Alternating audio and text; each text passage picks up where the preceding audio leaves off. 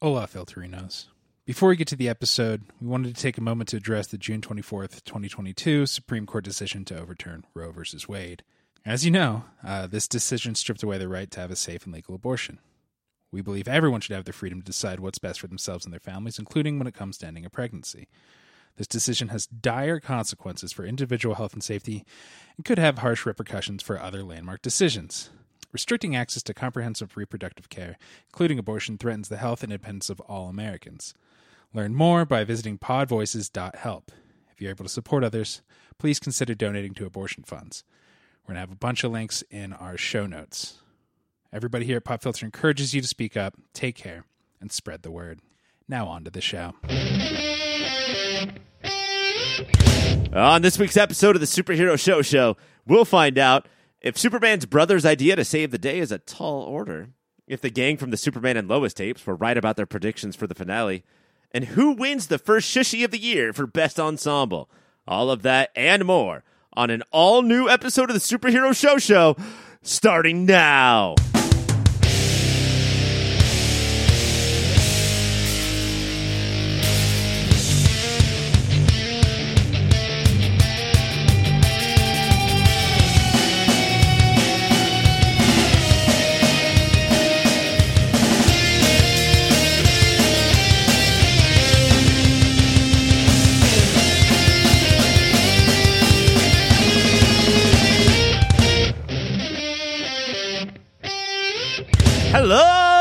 Nerds, and welcome to the Superhero Show Show, the only podcast on the internet that will cover every single TV show based on a comic book, period. It, you could be animated, and we might cover you. You could be live action, we'll probably cover you. My name is Ryan. I will be your host for tonight. I will not be doing any Cassie impressions. If you want to hear my impeccable Cassie impression, you do have to be a Patreon subscriber, and you can hear that there. With me, as always, is Katelynn. What up, Ryan? It's so sad that Cassie's not here. I mean, you're like you're like a good like second, third or something, but you know, I'm gonna pour one out for Cassie tonight. Okay, so pour one out for her, but also Yeah. make sure that you insult me as soon as possible. Yeah. I'm gonna. The way I'm going to talk to you, Katelynn, tonight is as if you are in a helicopter. You're in the pop filter helicopter, giving the traffic and weather updates. Okay. Can you like do the beat on your chest every time you talk? hey there, guys. But don't start it off with a goofy laugh. oh, you don't know goofy that's weather and nearly traffic? impossible, Ryan. All right, and covering sports tonight is Mike Ravano. That's right, Ryan. I'm here on the field, and even though the leader is gone, I think these superhero show show kids might just take it all the way. Now, Mike, uh, the sports game that you're covering has been over for two days, but I see a helicopter behind you flying like somebody is drunk driving. Oh no, I don't want to get Twilight Zoned, so I'm going to sprint my little ass right out of here. Now, Katelynn, up in the helicopter, do you think Twilight Zone is where you fall in love with a character from Twilight so hard that you go into a zone? Ryan, I think you've got it right on. I see a lot of a lot of feelings right here in the central area of my heart, and they are colliding with everyone else's feelings. Now, Mike, I have one question. As I see in the background, uh, there's a helicopter with a woman falling out with a with a microphone in her hand, pounding her chest for some reason, even though she's flying a helicopter.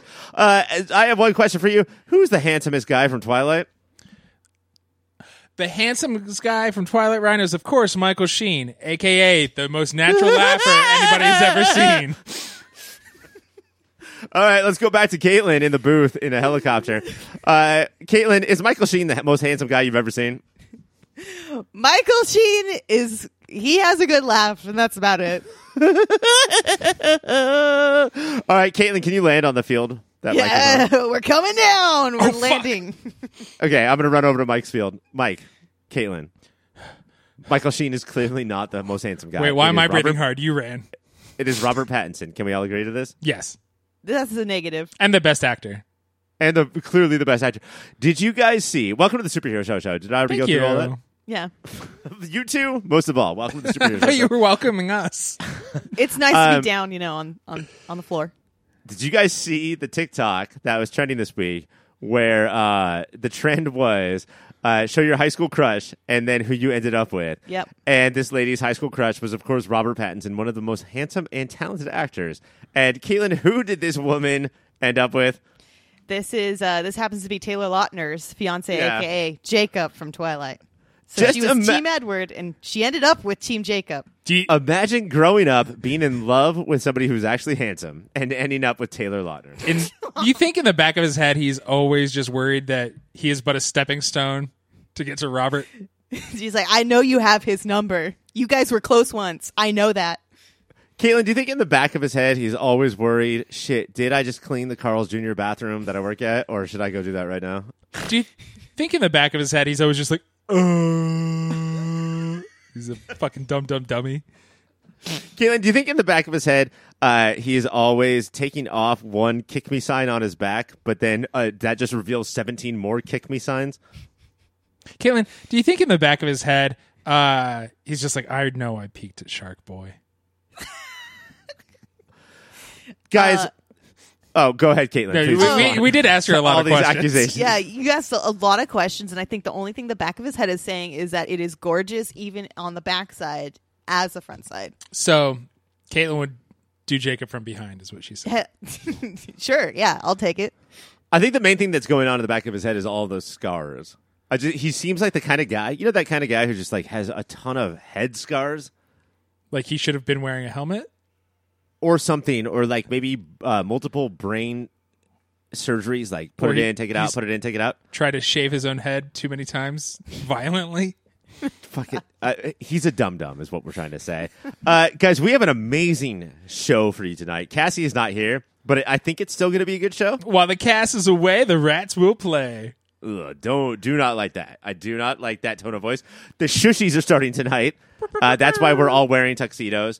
Uh, plus the Superman and Lois finale. Plus the Superman and Lois tapes people are here. Kismet. It's a it's a tremendous show.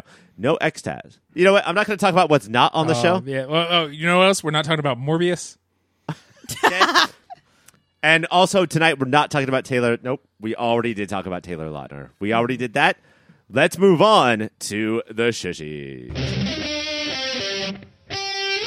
Welcome, welcome to the shushies. We do not have a monologue. We don't have an opening, uh, like a dance. We don't have like a thing where like I'm running through all of the TV shows that we watch in a green screen because like be so I'm the cool. host. Wouldn't that be great? Wouldn't that be great? Like Uh, Kool Aid Man. Instead, we're going to start the shushies with best ensemble. Katelynn, Yes. what does that mean? Best ensemble that's the best group of uh, that's our best group so uh, there's a lot of great groups on our, our tv shows um, and whether they be super powered or not uh, they work together great and i think that makes a great ensemble We will have a best team later. That's a different shushi. But for tonight, we are doing best ensemble. Okay. Couple of things before we get started. Uh, Superman and Lois was not nominated tonight.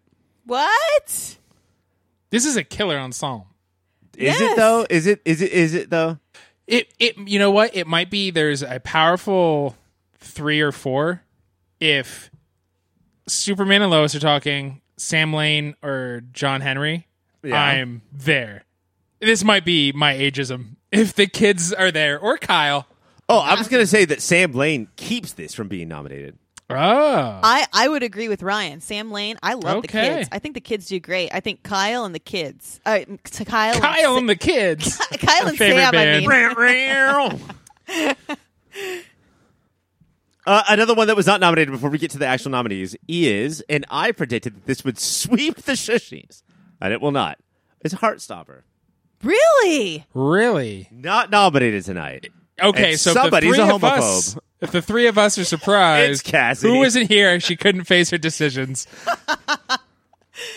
That's you know what? I blame it. I don't remember the one guy's name who was the bad friend, but I blame Oh, it. emo- I blame him. Tall, oh. lanky emo boy McGee. Yeah. Okay, not the bully, right? Like not the kid who just No, kept but pushing- somebody who actually hurt people worse than the but bully. the kid Yes. with the, the the beanie with the like the curly hairs that curl Yeah. down.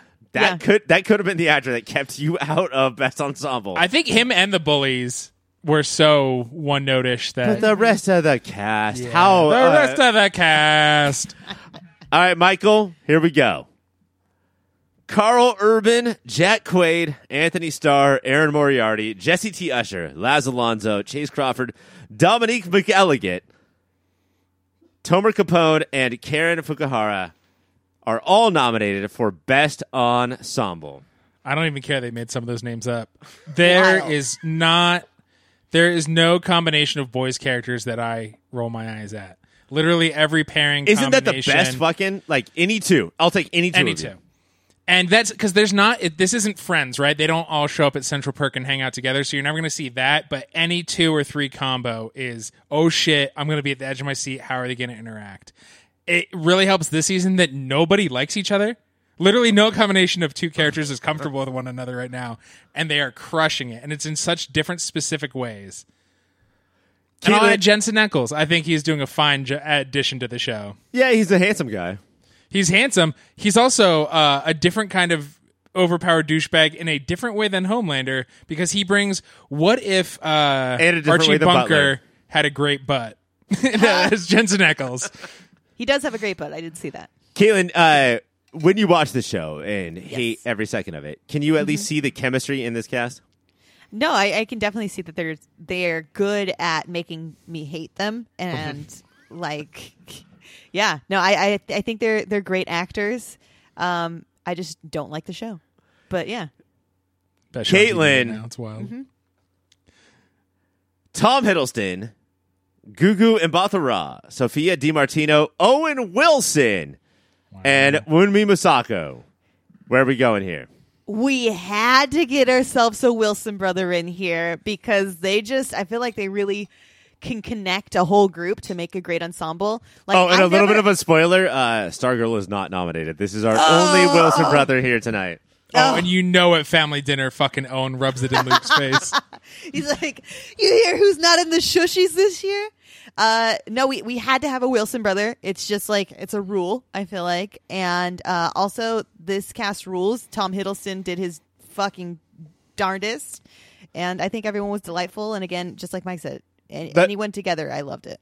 Let me ask you this, Katelynn: Did Tom Hiddleston step back enough to let this cast breathe? I a 100% think so. Because we got a ton of Owen Wilson, you know, acting about how much he loves his jet ski. And if you, Katelynn, if you had to like give Owen Wilson's acting performance one Yeah. word, what would that word be? Um, I would say mm, brilliant.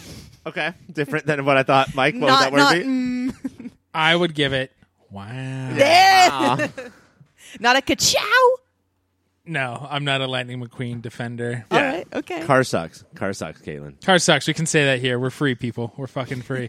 yeah, and, and this one it's interesting because the show is called Loki, right? But it's always who plays off of Hiddleston. It's rare we get a scene with other people. Uh, so they all play with him very well. And then when it's, I think it's uh, Wilson and Gugu have their scenes, and they, I'm like, I would watch a fucking like law type drama about these two doing the Time Bureau. I think a large part of why this show was so successful is because everybody I mentioned that is not named Tom, uh, their character walked up and heard Loki talk for a minute, and and they were like, "Uh, bro, you're dumb. Uh, nobody cares. You're stupid. You're handsome, sure, but everything you're saying is stupid," and it worked. All right, Mike.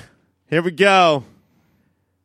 The next nominee is Kitty Lotz, Tala Ashe, Jes Macallan, Olivia Swann, Adam Tsekhman, Shayan Sobhian, Liz- Lisseth Chavez, Amy Louise Pemberton, Nick Zano, Matt Ryan, and may I, Mike? May I? You may.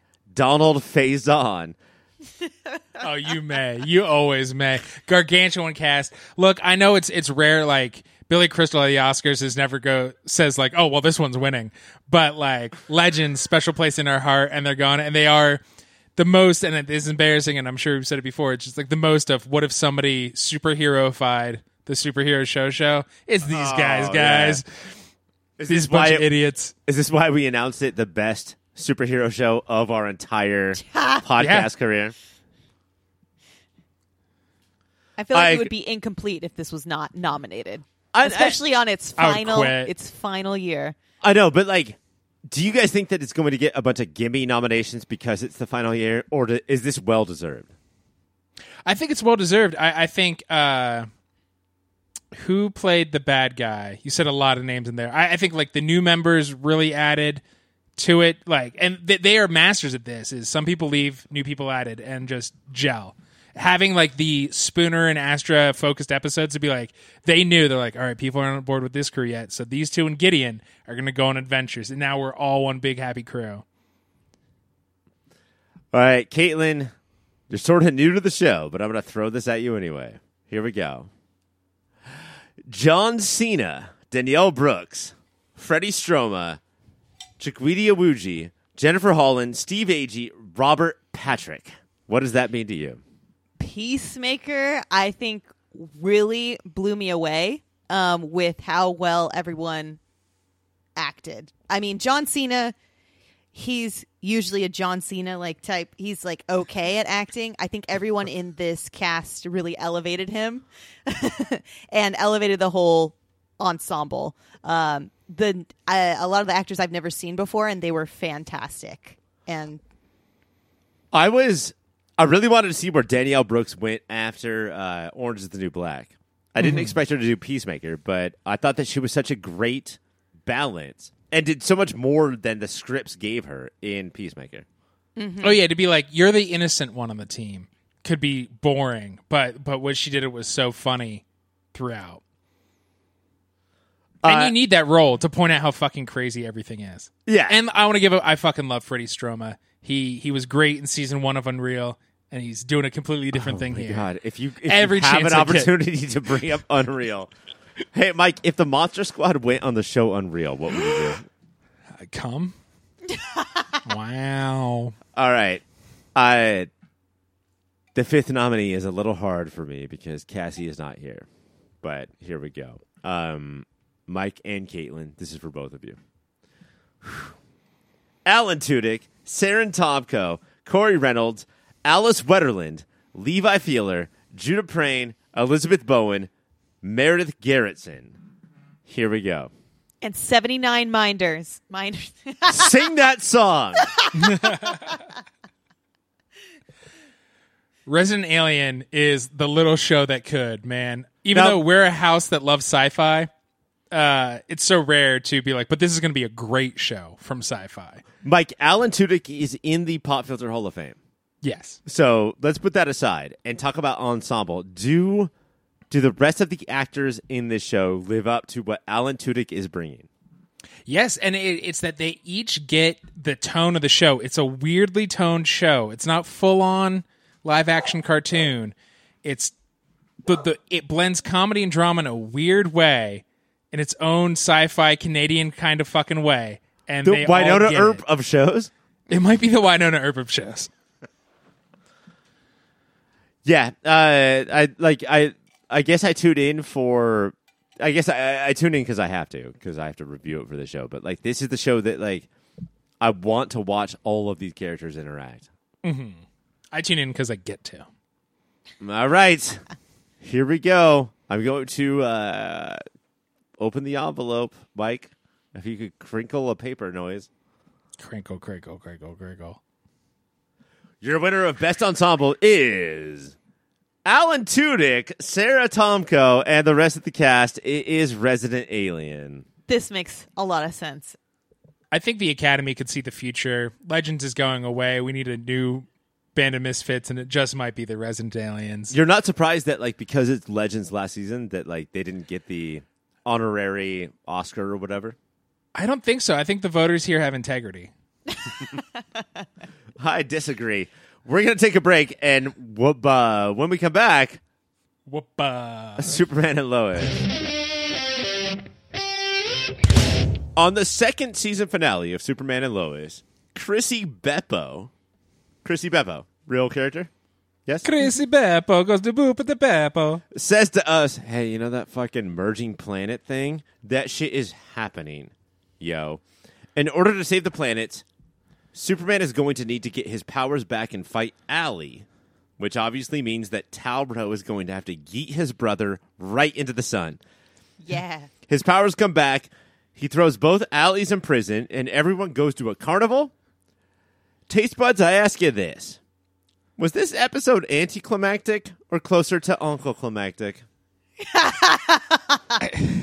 Got me. I don't. Which I, so that the second one is like gross and a little creepy. Anticlimactic would be like, okay, this is stupid. Uncle Climactic is like, hey, Uncle Climactic is here, and I'm gonna deliver all the things you need from a season finale. no, the, okay. So I we we are superhero superhero and Lois. No, that doesn't sound right. Uh, Defenders here. Love this show. One of my favorites currently on. And what a Lord of the Rings 18 endings boring piece of garbage this was. Boring, boring. Not boring. It just not good. Oh. Mike, I had I was in tears this episode. Really? No That's so joke. cute. I love this episode so much. They tied it together. Usually with finales, they usually like resolve the conflict but then break you down even more so you come back for the next season. This one resolved so sweetly. Like there was like actual like closure to a lot of things and it was like this is a happy bubble. I was waiting waiting for the happy bubble to burst. Okay, I would say that I am directly in between both of you. Okay, Okay. good. Uh, one of you What a is, perfect podcast. One of you is normal Earth. The other one of you is Bizarro. Um, I thought that this was a little anticlimactic, but now we're set up for season three, and I would like to watch season three. And isn't that the point Yes. of this episode? Mm-hmm. Sure. I guess m- my my two biggest issues. One, I do like the Tal and Clark relationship when they said they "I love you" together. It was Like, very toge- cute. I, I like that, but just the Tau ex machina. He's just out of nowhere. Hasn't been around for a few episodes. And just like, "Hey guys, I'm here too. What's going on?" I was like, "All right." And then the Natalie and John are racing to see which one can sacrifice themselves, and the answer is neither. And I don't really know why. Suddenly they were just like, "Hey, we're fine now." Like their thing ended so wrapped with a little bow, and I wasn't sure what fucking happened because it happened so quick. All right, I will. Let's start here. Let's start with Natalie and John because I will admit that uh, watching this scene where the daughter says, "I'm going to save you, Dad," and the dad's like, "No, I'm going to save you, daughter," and the daughter's like, "No, I'm going to save you, Dad," and then they're both like, "Let's think about all the dads and daughters on Earth." Had no effect on me whatsoever. I uh, like to have a daughter. I don't know, like. This was And that's been affecting you a lot lately. Anytime anybody mentions dads and daughters, you get hit hard. Has it been? I haven't noticed that. Like I've changed towards that over the last uh, seventeen months or so. But um, Natalie is a great daughter. Like I, can we just all can we hope that we all get daughters like that? Natalie's great. Let's hope that we all get daughters like Natalie. I think I've been very against like John. Like I, I don't really think he adds too much. This episode, I was like, "Fuck yeah, John! I love you, John." Natalie, Natalie, I've always liked Natalie. Mm-hmm. But this one, I was like, I I like them both. I feel for both of them, and Oh. they're like wanting to sacrifice himself and saying goodbye to each other. No, you. hit- I'll, hit I'll die. No, I'll die. But like I, No, I, we'll die together. I love a show how like these shows are always about the thingamajig, right? Like Uh huh. who has the thingamajig and will you bring it?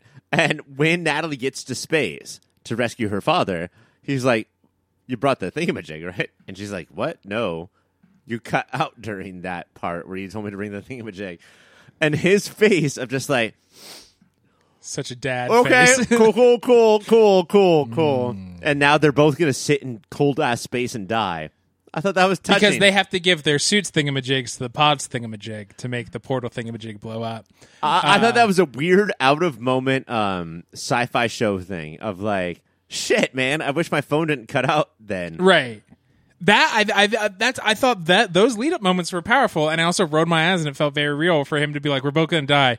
Oh, don't talk in our last two minutes because you need your oxygen, bitch. No, she doesn't, because she just wants to tell her daddy she loves her because we're all about to die. Uh, and so for it to end with neither of them dying, and again, it felt like it happened so fast. Super Son Clark just saved everybody in the split second, so the emotionality fizzled, and I was just like, "Wait, what?" But did you think that they were actually going to die, Mike? I thought I thought I I, I would have put money that John was gone. I thought coming into this episode, I thought John was going to die. But then when they started the episode and when he was still there, I was like, no, they're saving John. They like John. They're keeping John for the next season. I thought it was And typical John's- TV, like especially CW shit. Even though this is like better than like Mm-hmm. the Flash or whatever. It certainly is. uh, where in the final battle, uh, Natalie and John just landed safely on Earth, and nobody said a single thing. Like, oh Yeah. no, they're here now. That's totally fine. And Like, oh yeah, Superman got him. I think what started to break my brain, and I know this is dumb, but like the geography of it is that so Superman's in our sun, these universes are colliding, and we see it. They show it a lot. There's our Earth and Bizarre Earth, which is a square, just one on top of each other. So where is this space between universes if everything is literally on top of each other? How did he know to go there to save them? Like again, it was just the quickness of which that part happened. Cut any of the emotion that led up to it Well, for me. did, did it feel My like little this? baby mind didn't even register that. Did it feel like this? Did it feel like, um, hey, you guys have 18 episodes? Just kidding, you had 15. And then they had to wrap it up now? Is that what it felt like? No. It just No. felt like this finale is carrying a lot of characters and boom, boom, boom. Versus, I want to say, do you know what did work for me? Is like the final Kyle and Lana moment when they're at the carnival, the Miracle Monday carnival, and he asked her to dance. I'm like, no. And then she goes, nah, we're not getting back together. I was like, yeah.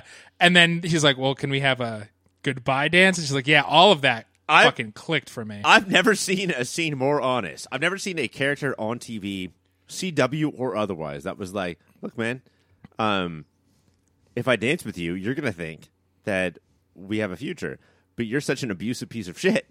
I don't want you to think that. So uh, I just want to let you know right now that I'll never think of you the same way again.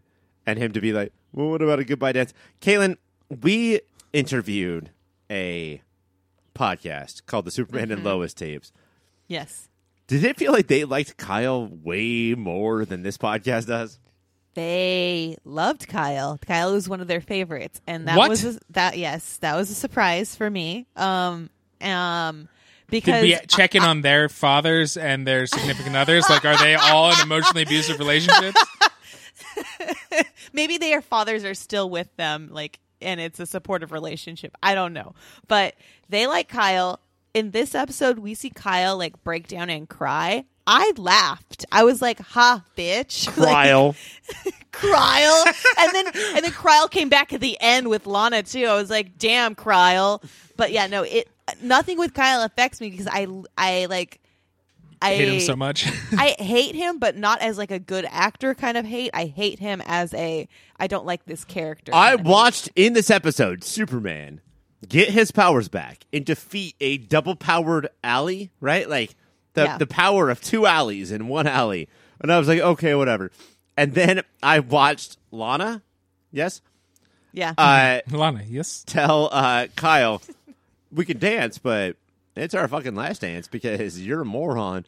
And that was the part where I was like, superhero. That is what I wanted to see. Uh, I, I do. I think it was a great Kyle episode. It, watching him go through stuff like, and it more because I think like it was a great lowest moment of saying, Kyle, nobody deserves to be alone. Because I too think if I thought we were all about to die, I'd probably be a little nice to the one human being I know next to me. But like, I, uh, you're right. I don't know if Lois had enough to do in this episode. Like, I think that Lois would uh, save more planets as opposed to just save Kyle. But the whole thing, nobody deserves to be alone. You just don't get to dictate who you're not going to be alone with. Right. You know, and I thought that was a good moment. also, we had Lois, Bizarro Lois, with like regular family the whole time, and she just stood there and Did watched, nothing and they did not even recog like say anything to her. Like, They're like, oh, she's here. And then all ignored her as and she's she- like, you just see her in the background with her bangs, like. and like maybe that is the we said 18 now you're 15 because like one of her sons is a murderer. The other like who knows what's going on? Maybe the other one's dead at this point. And so i yeah there i felt like there could have been more poignant moments or i don't know any moments with her mm-hmm. with them. Mm-hmm. So, Yeah. but like, so Mike, d- would you prefer one more episode, or do you just think that like maybe the show doesn't have what it takes to stick the landing? Yeah and it, that's not even who gives a shit like i've loved this whole season and this sh- this finale kind of made me go eh but i would still recommend this show to the right kind of person uh so yeah just be i think most finales are bad and so this one it was still not as worse as the flash No, I- it, it didn't touch the badness of the. Flash, I say. think it's crazy that you didn't like you didn't like this one, let alone I don't know. I loved it. Okay, I so loved it. Katelynn, explain to me the feelings that this show gave you because, like, I get what Mike is saying. Like, from a uh, we have to write a screenplay standpoint, it's like, well, we got to wrap it all up, and then we did it. What were the feelings? What were the moments that gave you feelings? Well, it was definitely there was the Talro moment where we know that Superman and Tal they want this bro- brotherly relationship. There's always something pulling it back, and then they're finally like, "I love you." As fucking Tal yeets Superman into the into the sun. What a more beautiful moment than that. and then Jordan, we have at the end Jordan and Sarah finally understanding each other because she knows who he truly is, and they're like actually being able to have a conversation and and understand each other that made me so made my heart warm my little heart was warm uh I mean, Natalie and John, everything was heartwarming in this. And then Allie, even at the very end, was like, I'm never going to be alone because she has her other self. Like, everything about this was like coming together. Like, you're never alone. Yeah, I don't know, man. Like, I don't know, Mike, but like, I gotta say that Caitlin's hitting on a point here of like all storylines will have the same theme, and we did get that here. Where like, uh, Natalie is John's one true pairing person. and yeah.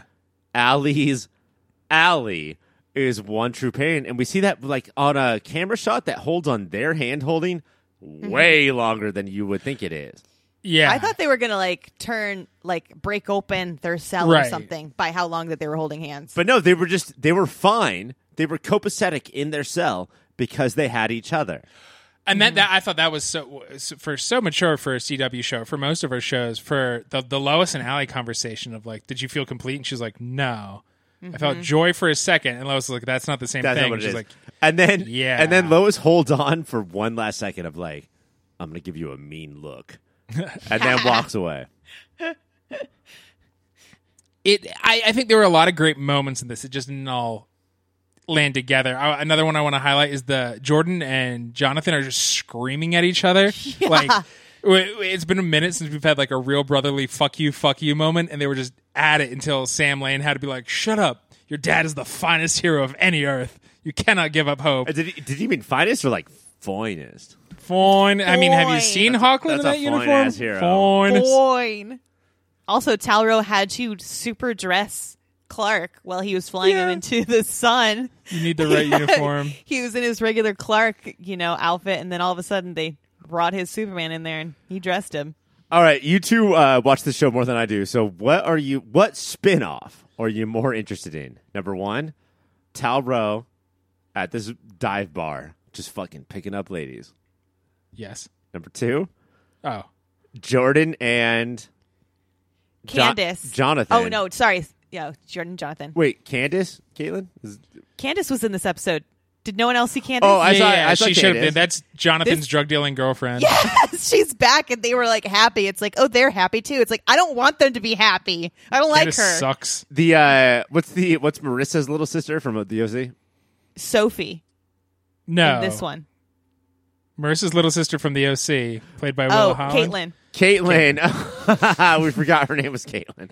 Uh, so you have Tal-Rho in the dive bar, just picking up ladies, or spinoff number two, Jordan and Jonathan in their fucking pickup trucks, just driving in dirt races and winning trophies. Uh, I love the Back to the Future ending. Of now you get these sweet trucks Yeah. Same that- truck. It's the same truck. and an 'Cause they're adorable an adorable moment is Clark trying to be like you no and and Jonathan being like it's okay dad I'll write him a thank you note Yeah. like, Oh no, there's a lot of good teenage moments here Jordan has it down of just being like, "Oh, whatever you're saying, Dad, fuck you. I will literally do whatever I want. I'm lit- I'm getting in the truck right now. The truck has started. I am driving it. I don't know. Even though you're Superman, it doesn't matter. uh, but I would watch the Tao trying to pick up Strange in the Bizarro dive bar for sure I really like Tal. yeah Like, I wanna see like a lot his more acting Tao. I like how he looks I would also like to see a lot more probably in a different way than Caitlin means right now and also he's like who's my wife and they're gonna say Lana so I think season Yeah. three is gonna be him trying to fucking pick up Lana I think so too, which I'm down for that. I liked when they worked together in the bar Bizarro world, so let's see how that goes. And fuck Kyle. And of course, hashtag fuck Kyle, the official hashtag of the superhero show show. Uh, guys, season three. Mike, w- uh, I'm going to ask both of you. What are we expecting for season three, based on the comic books or other Superman TV shows? What are we expecting? I think I have to put to bed the death of Superman. I think they played with aspects of it. To Mm-hmm. I get- heard the word eradicator in this episode. yes. And Parasite. uh, so we, we've gone through those. I mean, we haven't seen a Brainiac. Will they do? Will we see a Lex? Maybe. I would There, there's other Lex. things. You could maybe we could see a what's that bottled city of Kandor? Maybe. All right, you just took four. Caitlin, what are you hoping for from season three? Uh, well, we had Diggle come in and talk to John Henry, but I really didn't. I didn't really. I don't know. That storyline doesn't matter to me. Yeah, we literally we didn't talk about it. Diggle Yeah, was in yeah. this episode. We did not mention it. Yeah, I, I really, I watched it and I was like, I don't know what is going on right now. Just John Henry, watch your back, I guess, because someone murdered your other self. I think we're Um, gonna get the that his side plot next season is gonna be like a murder mystery, and that does sound Yeah. fun to me. Yeah. Which I mean, yeah, if you sell it to me like that, I will love a John Henry thing. But I, I think I'll I'll like more of I don't know, I love the little teenage moments that they have. Is I'll like this the Do you guys do you guys hope for that this is like more focused on Jordan and Jonathan as time goes on? I think it has to be because I mean Clark at the end builds a fortress for the whole family. Yeah. So we're gonna get we're gonna get family even Jonathan, unpowered Jonathan, learn how to use the, What the kryptonite. what the fuck does the word solitude mean to you guys? It's not family, let me tell you. Well, that's that's a classic dad. Man, no, we're all gonna be alone together. My advice it, uh, it's called the Fortress of Podcasting and you just need it to continue. Uh, here's my pick for ne- season 3. Clark goes to a dive bar and some weird guy in the corner says, uh, "I'll buy the next round for everybody." And Clark says, "Are you all right, man? What's up?" And he's like, "No, I'm okay. My name is Bruce." Ooh. Superman and Lois will return in not but I don't know, 11 months time. Caitlin, Yes. you uh, you've been barely paying attention to this entire podcast. You have been working on a website. What are you right. working on right now? Man, Ryan, this uh this website is it's a it's a real doozy. Um it's a lot of pictures of my my favorite Ewan McGregor. Uh-huh. yeah. Yeah, who is if you don't know Obi-Wan. Um and it's a lot of pictures of him and um uh, on the website it's just like it's a fan page for Ewan McGregor and the lightsabers that he owns. So this is about the actual actor who plays Obi-Wan and the Yes. props. The props, right? Not real lightsabers. Um, both, and I'm sure he stole some stuff, so it's going to be like a hot goss page of like all the stuff he sold. I'm so sorry. This is confusing to me, and I'm so glad that I have the premier president of the website here to tell me about it. Um, you think that he owns half prop lightsabers and half real lightsabers? Yeah, because what else do they practice with other than real lightsabers? Okay, so they uh, uh, so they practice with real lightsabers, but then when it comes time to film, they use fake lightsabers. They say, "Hey, put the real lightsabers away." Safety first. You mm-hmm. can't. You can't film that. That would just be unsafe. And you know, what if someone got hurt? Wow. That tracks. Okay, Mike, what are we going to do with this website? I think I want this to succeed. I think Caitlin could be with this the next Perez Hilton, just very niche. Uh, so she cannot do it alone, and that's why I think she needs to go to our friends at cybersprout.net. Why? What the fuck? Why? I think she can do it alone. What does Cybersprout No. have to offer? They're going to work hand in hand with you, Caitlin. They're going to give you tools and training that make managing and tweaking your website a friggin' breeze. Uh, if you want to do it yourself, that's fine. There's easy to edit fields. They'll give you custom templates. There's drag and drop tools. If you don't want to do it, uh, they'll handle it all for you. They're going to handle the maintenance because uh, you want to focus on Ewan McGregor and That's on right. tagging which lightsabers are real and which are props. That's right. You don't want to care about the speed optimization or security or backups, and they'll do that for you. Nah, I just want that good saber. You know, Caitlin, I heard a story that uh, his penis is so small that he got his name by women just asking, "You in?" I, I don't know. Oh, Uh, cybersprout.net. Thank you so much. Uh, when we come back, the rest of the shows. It turns out that other shows besides Superman and Lois came out this week. Let's get to all of them. The first one is, of course, Ms. Marvel.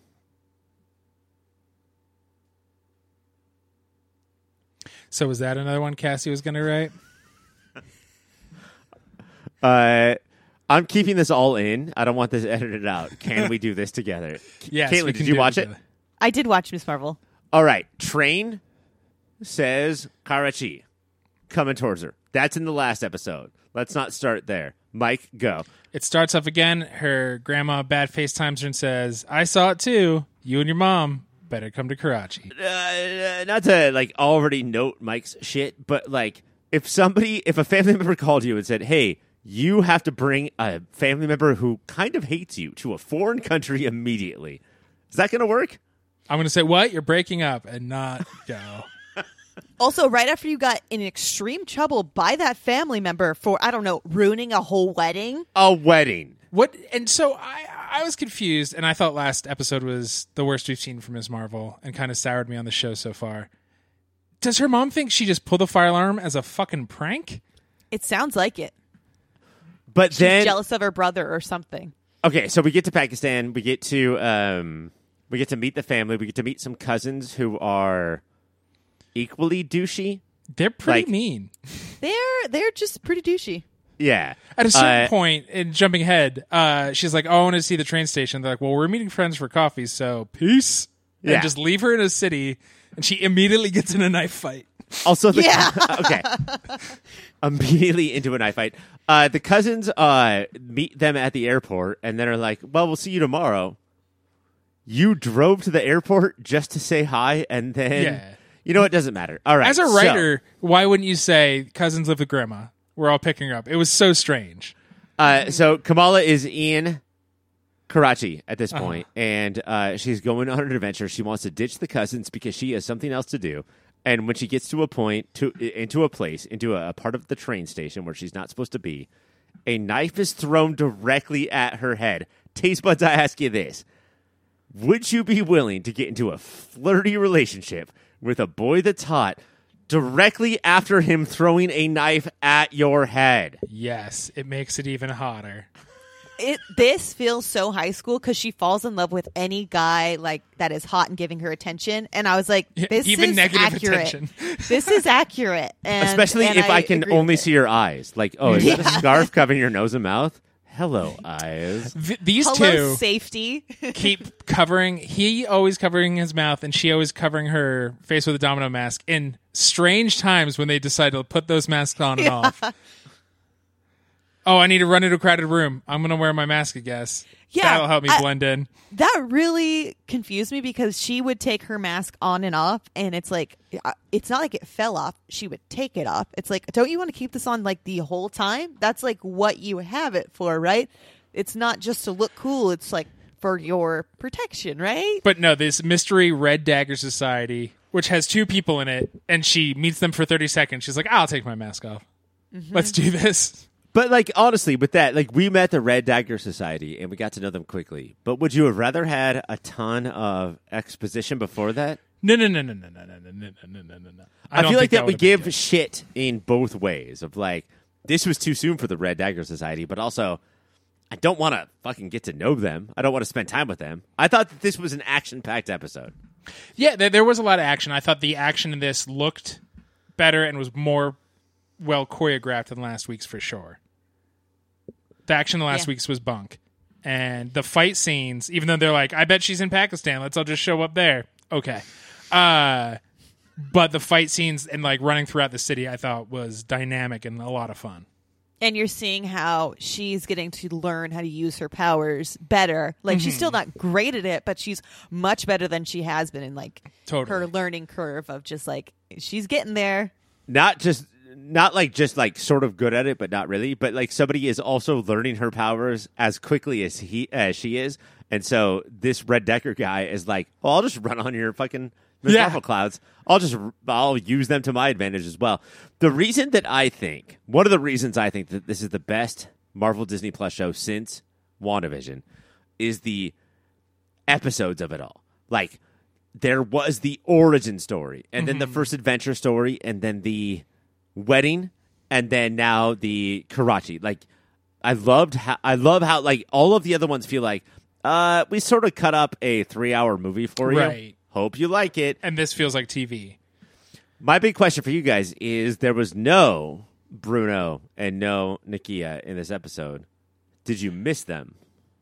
I miss Bruno. I miss Bruno and Nakia a lot because I feel like they bring a lot to our episode. And I was constantly waiting for her to call them or like them to be part of the episode because I feel like they really do bring a lot to her character.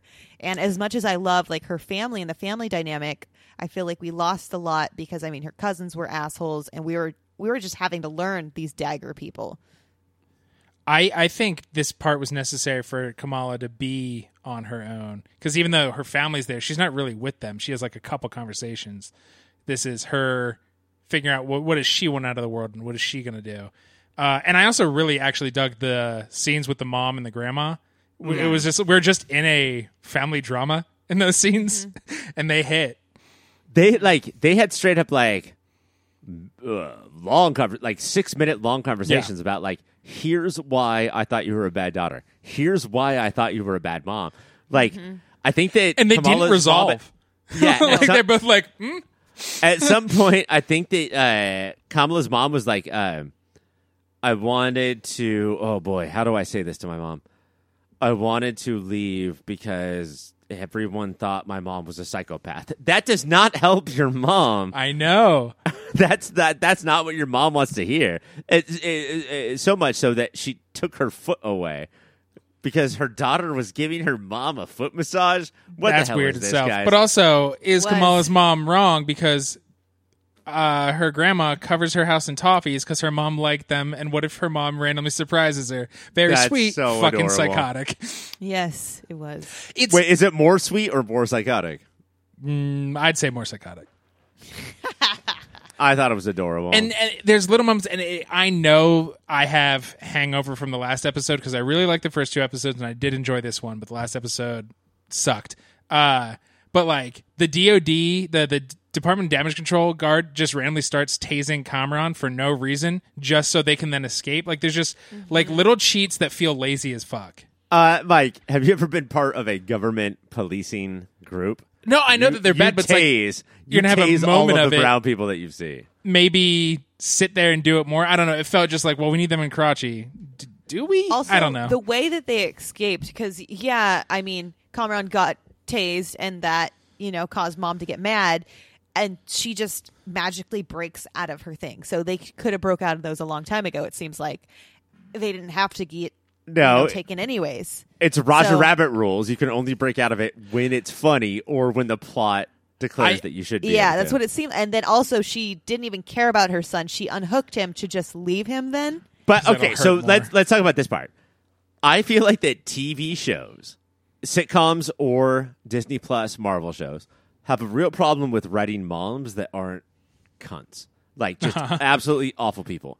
And I think that this show tried to do a new thing of like you, Kamala, your mom is terrible, but her mom was terrible to her, and so on. And but instead, just to like make that clear that like she actually loves you, even though she's awful to you, we'll have Kamran's mom, who just says, "No, leave him here. I want him to stand right there and not come with us because of all the awful things he's done to us." And that's the difference the show is making. it's with that it could be interesting if the show realized it was doing it which it doesn't feel like it does. Just some of the worst marvel villains we've ever seen in my opinion. Yeah, I, I, as like a the Marvel clandestine. cl- Yeah. the clandestine and like clan space destine that that's pretty clever you gotta admit. Um i think i'm just over it. Like i just assume that that's how marvel works now Is just like i will not get interesting villains and that's fine. But like loki the there was no villain like you thought it was one thing and then it changed like that kept evolving so that was interesting so in wandavision she is the villain and the hero so that was interesting but i think Uh, here like the villain is growing up isn't Well, that what we give- love about marvel Do you know what I want then? Is and it doesn't. I don't think it helps one or Ms. Marvel that I just read her first run, the first nineteen issues, and how small and awesome it stayed. For this to instantly jump into incursions. Like that's what it turned into. It's like, okay, cool guys, thank you. She should take on a neighborhood level villain and we find out the origin bullshit next season or something. I agree. I think the past couple episodes have just been so heavy on the lore of where she's getting her powers. And I understand her powers are different than they were in the comics, but I don't think we need to be handheld so much where literally every single different group of people that she meets tell her a little bit more about her powers. Mm-hmm, like mm-hmm. maybe she has one like person that tells her and like trains her and stuff. We are getting multiple people telling her about and I don't know. I feel like it takes away from the connections that she has with these people. Yeah, so uh, like this season or this episode would be like the thrill of stopping one purse robber, Right. right? And then season three is going to Pakistan. Yes. I get it. Okay, uh, Mike, moment of the week. uh, how hard I rolled my eyes at the very high tech explanation of, oh, you thought you were a small neighborhood hero? Here's how the whole world will end, and it's on you, little 16 year old girl. And it did it in a even more high tech thing than Tony Stark's Sand. it, fuck that. Okay, Caitlin, moment of the week. Uh, moment of the week is uh, I loved her fight with the I forget the guy in the bandana, the Red Sparrows, Red Dagger. Red Daggers, the Red Daggers. I liked their meeting and like how she used her powers and just like how much better she's getting at it. I thought it was pretty. It good. was adorable. Yeah. It was like it was great. It's just like don't throw a knife at my head. If you want to like flirt with me, It- there's better it ways to do It was very that. flirty. Like there was a point where she was her body was on top of his body Uh-huh. below, and I was like, "This is very flirty." The It whole time. how when you're teenagers, everything's horny. There's, there's no way that the red bandana nor the domino mask can stop those eyebrows from moving up and down and going, woohoo, hello. I think she is so good at being like fake confident, like when she met his friends at the beach, or flirty. Like she she owns what it is to be a 16 year old who is pretending to own the world. bad actress. That's what you're saying. No, no, no. Uh, my moment of the week is uh, throughout the entire ep- this entire episode, she grabs like a uh, uh, blue or a red undergarment and then a blue vest, and then she has the domino mask. And throughout the entire hour, she creates the Ms. Marvel comic or the Ms. Marvel costume from the comic. books. Yeah, yeah. and then ends up it, in it at the end. Uh, Ms. Marvel is on Wednesday nights on the D plus. Coming up next is Riverdale. On this week's episode of Riverdale, Toni and Fangs are getting married. While everyone is getting ready for that, Percival decides that he is going to bring upon Riverdale all ten of the plagues that fell on Egypt. Taste buds, I ask you this: How many of those plagues can you name? Locusts, Okay. Frogs Frogs, um, dead. killing the firstborn. Yeah, that was like dead the last baby. one. firstborn. That's a big one tonight. We're going to talk about that. the good dead Uh, babies. There's seven ones in between those. Uh, poop. Wow. What Uh, other sort of insect or rodent? Rats, probably. So uh, you said locusts, but there's also gnats, oh yeah. which Okay. I I don't feel like that's that big of a deal after locusts are involved. Uh, did you say a river runs red with blood? Oh yes, yes, that's right. Uh, boils, Yep. Boils. a lot of things like that. Anyway, uh, Percival says, you know what? Let's do all ten at the same time. I think that God in the Bible was like one at a time. Let's not get crazy. Whoa, whoa, whoa! We're no Percival here. Yeah, I think God was literally quoted in Exodus twenty five seventeen. We're no Percival from Riverdale here.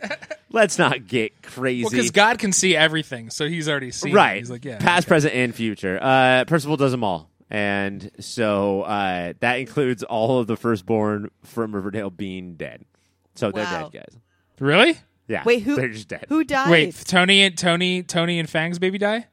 no that's the one baby that did not the one baby that percival was trying to get all season did not die which makes me think that toni probably had some other baby Whoa! Oh shit! Did Archie die? Did Jughead die?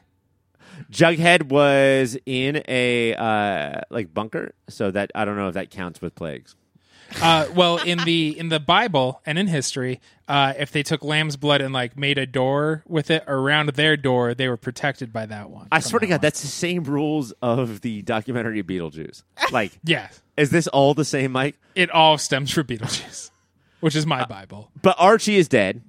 Um, and so oh, like Archie at the died.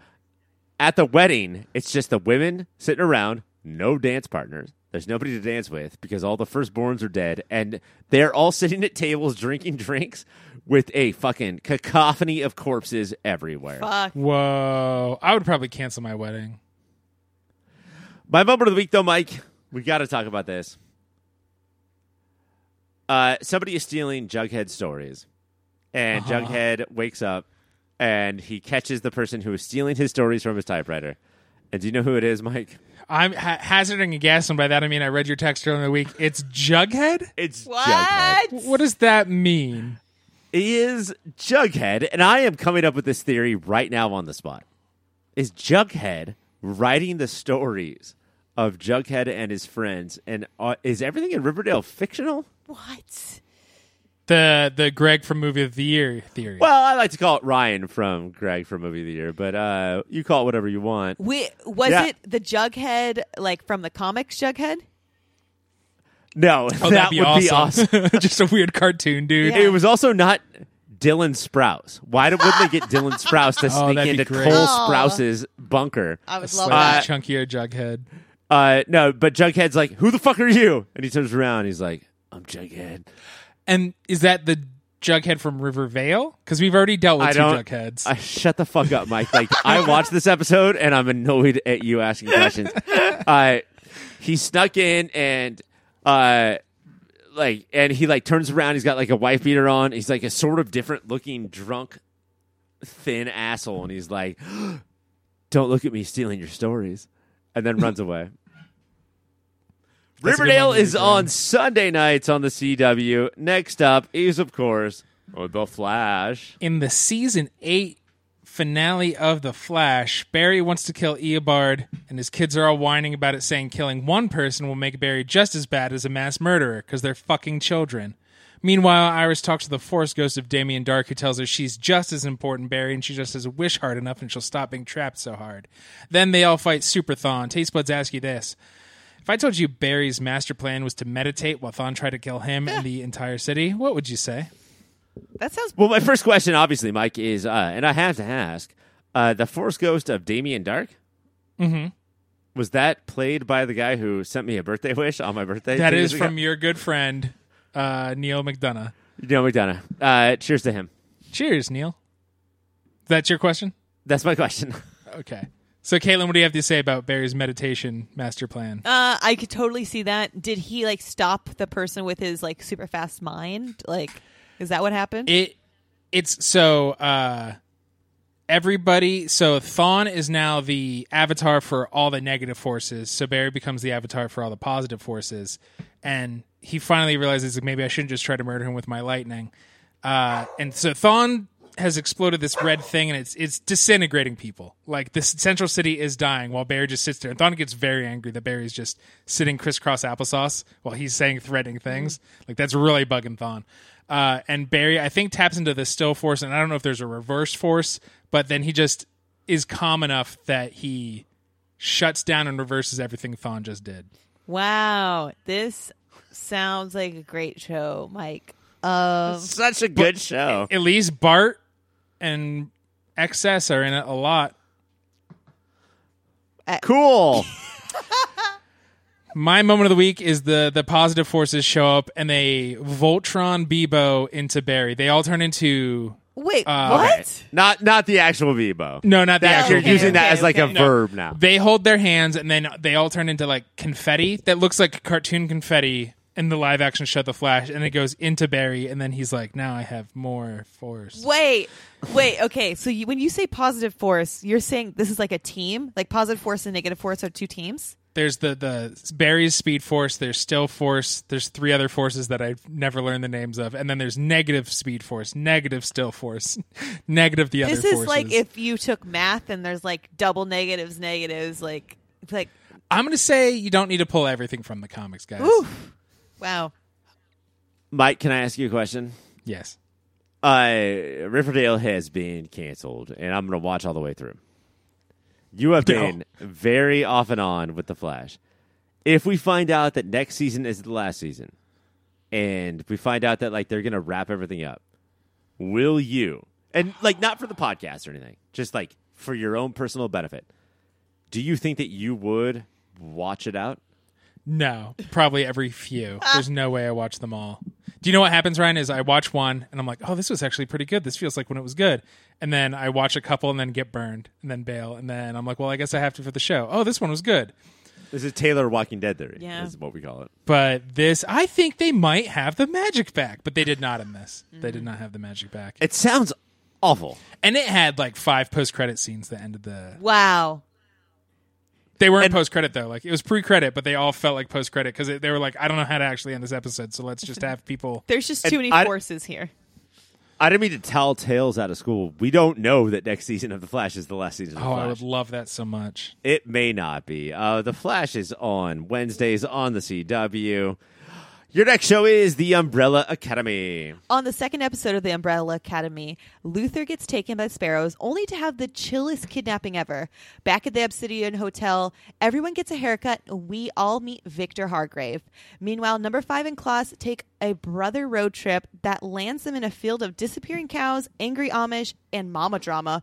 On the third episode, Luther and Sloane fuck on the ceiling. Meanwhile, Grace shows God to, God to the sparrows and tells them that it ate Marcus. Back at the Obsidian, our old friends, uh, our old old friend that's an old fellow uh, who likes to hear weird noises and eat sandwiches out of his suitcase shows up to blow up two sparrows and it's none other than Harlan. Taste buds i ask you this. How do you think the umbrella academy handled the transition from vanya to victor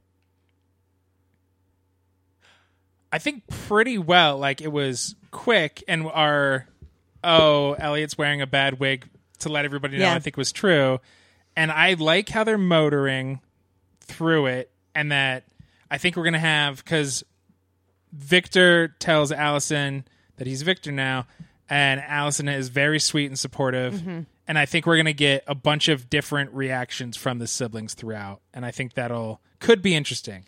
If any of the siblings have a negative reaction, I don't know if the show can handle it, but so far, uh, I'm enjoying what they're doing. I think I really like how subtle they're doing everything, but also like how real it is. And like by the end of the third episode, we do get. I think all the siblings know, and they're all really accepting. They all accept in a different way. Like I think Luther is the funniest because he's like, "Well, what do we do? Throw a party? Like, do you want a party? Like, we have to throw a party, right?" And I think one of the best transitions of this show, uh, other than Elliot is now playing Victor and Vanya, Yeah. is Luther season one, where he was like dumb, shitty leader, and now he's just like a big dumb goofy. Yeah. uh, fucking love it. I love. So- I stand a big dumb king. It goes from like dumb, like uh, like Joey from Friends, like oh you are you have a low IQ, to oh I'm just awkward about social situations. yeah, he And still a pretty low IQ. he's very awkward, but he's like a supportive kind of awkward, which I'm always here for. So yeah, he's no longer like how Cyclops treats a lot of the X Men. Like he's not yelling at them anymore. Now he's accepted that he, they will not listen to him. and you know what? If you if you have a low IQ or like uh, you're not sure about what things are going on, be positive about new information instead of automatically being negative about new information. I do want to go back to uh, one of my favorite parts of both of these episodes because it was the end of the last episode of the sorry the second episode and the beginning of the third episode. It's the Luther and Sloane, which we knew it was it was going to happen. L- the first episode, you could see the tension, and then it happens. And Sloane fucking makes Luther levitate. And you know, whenever I see someone hovering like that, it gets me, guys. Why is that? Smallville when Oh, Lois and Clark when they first kiss, he like that's his first time hovering like off the ground. And it brought me back to that and I was like, fuck, this is good. and then apparently they fucked on the ceiling. So I'm a little mad that Mike didn't get that reference immediately, Katelynn. Yeah. Should he have gotten that? I think I he know. should lose points if we could lose points. Yeah. No, you Mike just lost three points. we don't do points in this show, but you know what? On my next episode of Move of the Year, I accept that I will lose three points. Good. but overall, I'm really enjoying the show. I love the Klaus and like Five road trip, even though like Grouch, like uh, Five is such a like begrudging like old man, even though he's this little boy. It'll never stop delighting me It's that the, so he is funny. he is just in his grumpier old men movie but he is in a 13 year old's body. Yes. It's delightful to me. And he's like, he's got his little old man. He's dressed like an old man with his little sweater and everything. Uh-huh. He's like, I just want to have my fedora. retirement road trip. And then Klaus is like, no, we're actually going to find my mom. And then we get to the point where we find out that all of their moms have died. So there's definitely the day before they would have been born. the day right? before they were, were born. Yeah, all of the moms died of like a brain, some like a brain aneurysm or something. brain aneurysm. I think.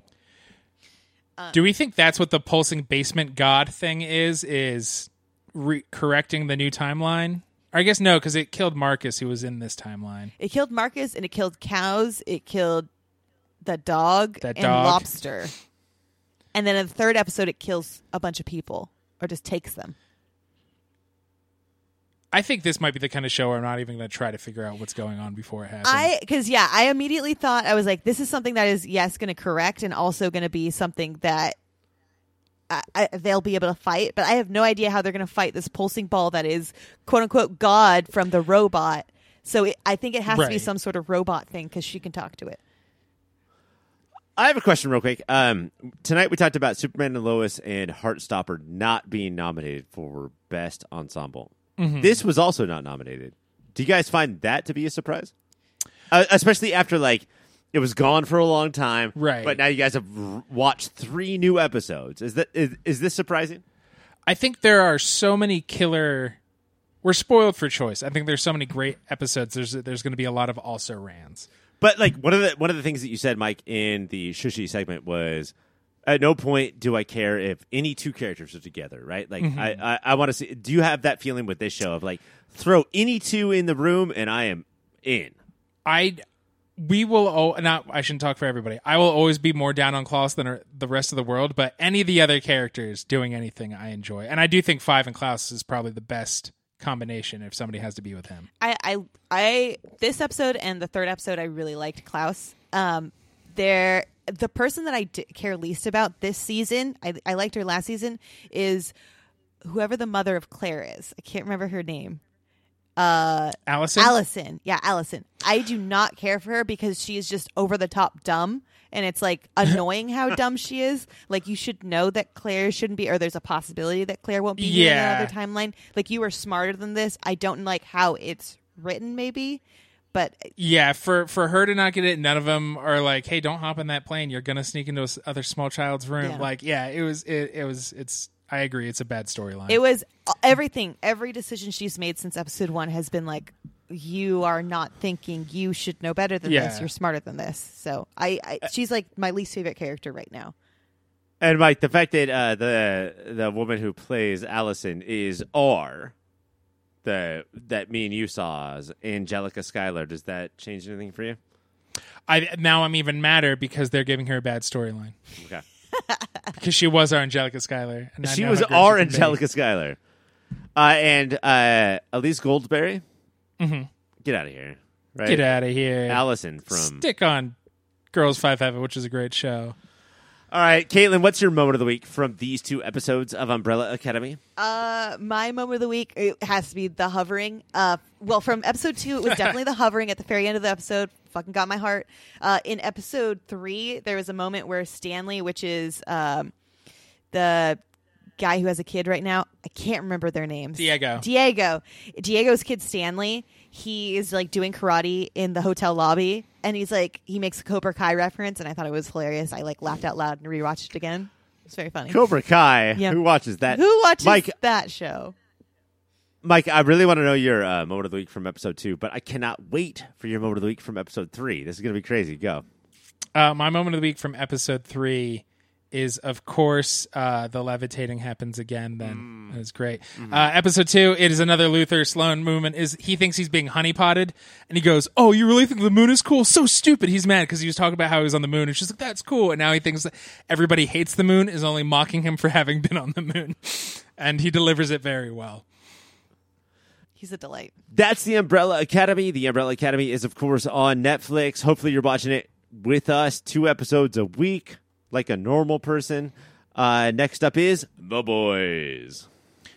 This week on The Boys, not only do we get the 70th annual Herogasm, but also the first fight between Soldier Boy and Homelander, all proving you should really never, Not just meet your heroes, never even have heroes. Meanwhile, A Train is out for Blue Hawk's blood, and Annie is sick of Hughie's shit. Tasty Ryan, I ask you this: How did Herogasm live up to its reputation? Um, I think ultimately, Mike, I texted you while I was watching it. Right? If we can pull back the curtain, I was like, "Oh, I'm so nervous. I don't know what is in front of me."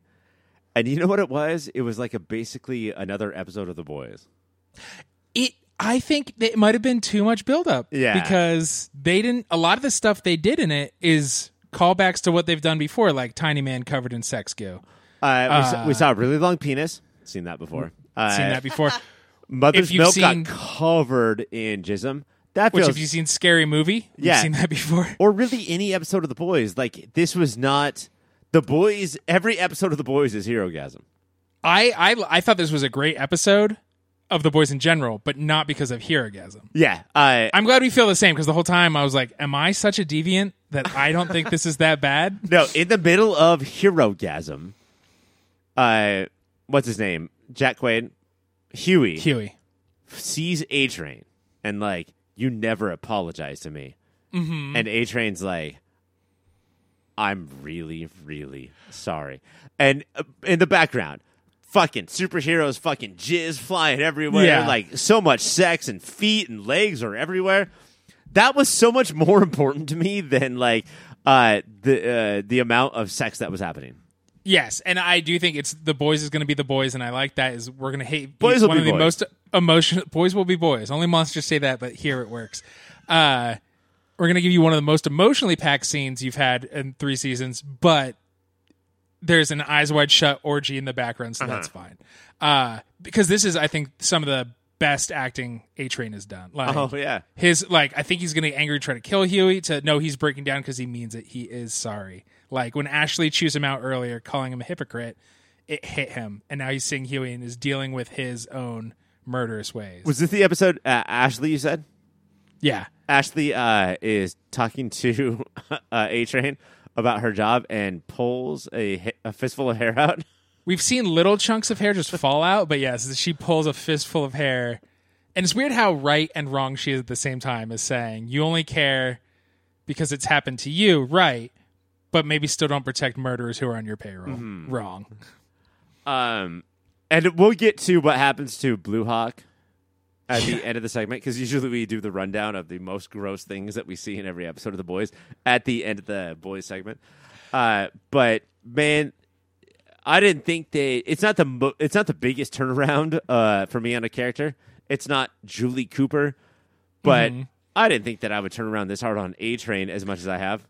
He he they've done a pretty quiet and subtle, which is not words I would describe for this show, like redemption arc. And that he he's not Well, it's because they did both. They did the loud one. I'm going to go to Africa and wear African colors in Right. the boys' way, and then underneath did the actual literal. he's way. actually growing Yeah. and changing and it's it's fucking well done this show uh with, with that i feel like we saw a lot of vulnerability and so a train is there the other one is homelanders have we seen mirror homelander before I, d- I don't know. I thought that this was like sort of a played out gimmick, right? Of talking to yourself in the mirror. I don't remember the last time we've seen this. his self talked back and i don't think we've seen it and this is the first time we've seen because now mirror homelander is everything a homelander wants to be so he's even bigger meaner grosser I feel like and so The real mirror, homelander the mirror Homelander. We could just say a Waylander. A Waylander, and then Homelander showed vulnerability, showed his fears, showed his weaknesses, and I was like, Antony Starr really can do it all. Uh-huh. So Antony I- Starr is killing it. Is the show killing it in the Mirror episode, and also Butcher and Hughie and Soldier Boy kicking the shit out of Homelander? Yes, that fucking fight scene was dope. as Was hell. it? Was it? I don't. I don't know. Like, I didn't expect it. I didn't expect it to happen in this episode. Same. I like that it, it's not like oh they're gonna fight once that'll be it. No, I thought it was Winter Soldier and Cap. Yes, beating it the was shit definitely that. Man. It was definitely like shield, punch, p- uh, fist, laser, laser eye, laser eye. Uh, I have a question for both of you. Is Jensen Ackles a name that I've always heard, but didn't know what the fuck why I heard it? Like from a cover of Entertainment Weekly. Is he a good actor? Katelynn. Uh, I I mean I'm super biased because I watched 12 seasons of Supernatural. Um, I'm sorry. Did you say you watched both seasons? 12 seasons of Supernatural. So Both 12 of them. So half uh, of it. I, I I love I love what Jensen Ackles puts on the screen. Whether it's good or not, I cannot. I don't think I am the best judge of that. I think it's good. I, I've not seen Supernatural. I think and Mike, he is making fun. Uh, I, you probably don't know this. It's probably above your head. He's making fun of Captain America. what? I know. Never mind, I hate it. Uh, I think to come in and be like, "Oh, I have to be a different kind of sociopath than Antony Starr," and his is downplaying it, right? Like he doesn't want to do the the big screamy stuff, but he, the Archie bunkerness of it, I'll double down on that. Like that is when I'm like, "Oh, you're acting. You're saying men walk around like that," and that's like, is he just can't deliver that kind of line? It doesn't feel that natural. I disagree, dude. I think that he's doing great. I fucking love him in this, and I have never seen him before because his how would I see him before? He can't be in any movies. The last 17 years of his life has been in Supernatural, so like he couldn't have been. in didn't have time to do seen. anything. Yeah, like when would I have seen him? I think he's amazing. Like the fact that he'll like uh, knock down, uh, you know, a ton of coating powder and then Uh-huh. chug a bottle of Jack Daniels and be like, "That's not how men are." In my, I don't know. I think it's good. I, I wish that he they call his hotel room the Archie bunker. Like, let's go hunker down the Archie bunker. Well, we can call it that from now on. I don't. I think he's good. And then um, I I, I do want to give a shout out to although the the battle was like not what I wanted. I guess as far as like climax goes. Uh, and I know it's weird to talk about climax at something called hero gasm. So much climax. Uh, but him and Homelander looking at each other and being like, "I don't even know why I'm fighting you. I'm just gonna," and it, kicking the it shit. feels like in the Umbrella Academy when they meet their selves Uh-huh. in a different time that they have to fight no matter what. It really had that vibe. Like, Do you wish that they one- just did footloose to each other? Yes, it would be delightful. But yeah, um, this episode of The Boys, this next one that we're not talking about right now, the post hero gasm one is already out as of this recording, and I'm freaking out. I want to watch it. Yeah. And how often do I say that about superhero TV? Mike, what's your moment uh, of the ref- week? the refractory period, I think, is what it's called. Uh, I have a couple. Uh, Soldier Boy in it, Mother's Milk throws a grenade at Soldier Boy like a gas grenade, and he just inhales it and blows it out of his Takes nose. Takes a fucking rip off that bong.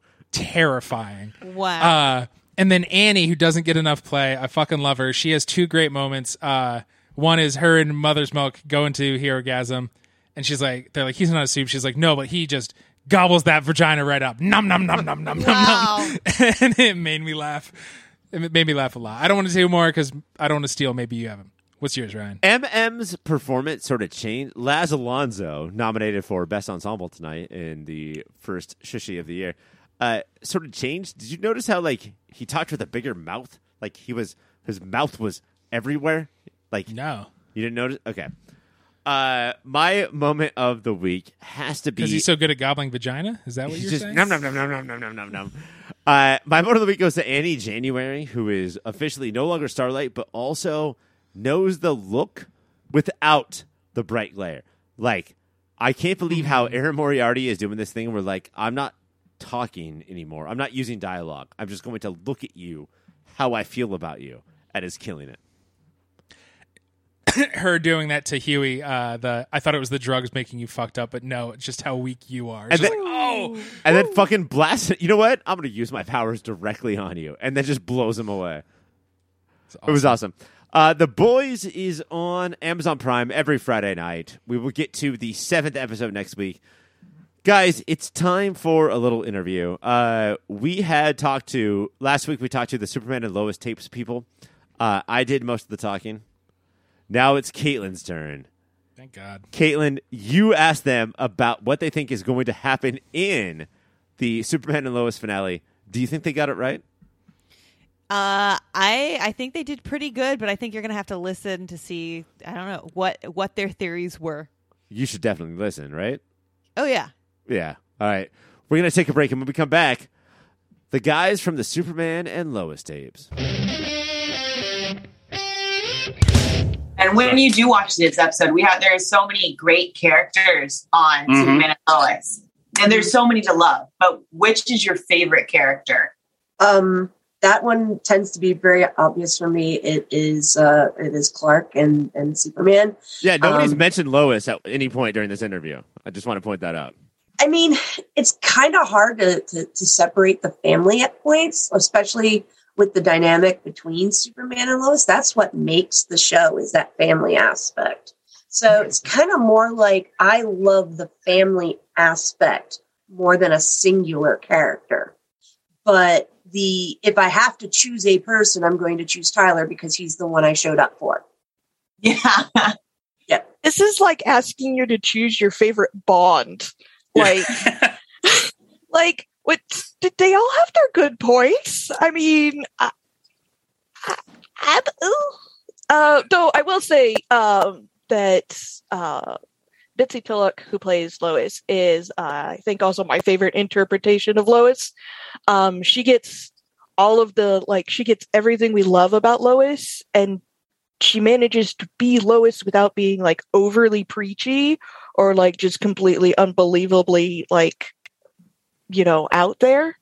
Uh we've had there's been other good lois interpretations in the past but Bitsie really does kind of meld the whole you know hard you know hard boiled reporter with you know mom and wife to a superhero. Um and also there's just a lot in her representation, you know, as she's a military brat and I was a military brat, I kind of always gravitated towards her. But yeah, no, seriously, the trying to pick a favorite character, I, I mean, I could talk about all of them forever. Um, so, yeah, I I've said this on the show a bunch of times, and you know I've watched hundreds of episodes of various Superman shows. I've watched the movies. I've listened to the radio show. I watched the animated stuff. Uh, you know, I've consumed so much of this. And Tyler and Bitsie are the closest that when I close my eyes and I think of these characters, they embody what's in my head. Um, which is one of the reasons why the show is so special to me because it's the closest I've ever felt. I mean, I grew up on like the Super Friends and Christopher Reeve, and you would think that would be the one that I gravitate towards. And I love those movies. I've done two commentaries for Superman 4, uh, which I think if I do a third one, I get Sainthood or I get committed. I'm not quite sure, and I'm not going to pull the trigger on that. Um, but you know, the, the the thing about this show that I love so much is that unlike other shows where the supporting characters tend to get short shrift or they tend to get forgotten, uh, Supergirl was really bad about that. Um, but this show, like everybody has something to do, and if they don't have anything to do, they're not in the episode, uh, which isn't. But you you don't like miss them, but when they come back, you realize they've been gone. Uh, if I was going to pick a, fa- a favorite secondary character, I have a weird crush on Chrissy Beppo, and I don't know why. Um, I just love that character. now, if you could kill off one character, who would it be?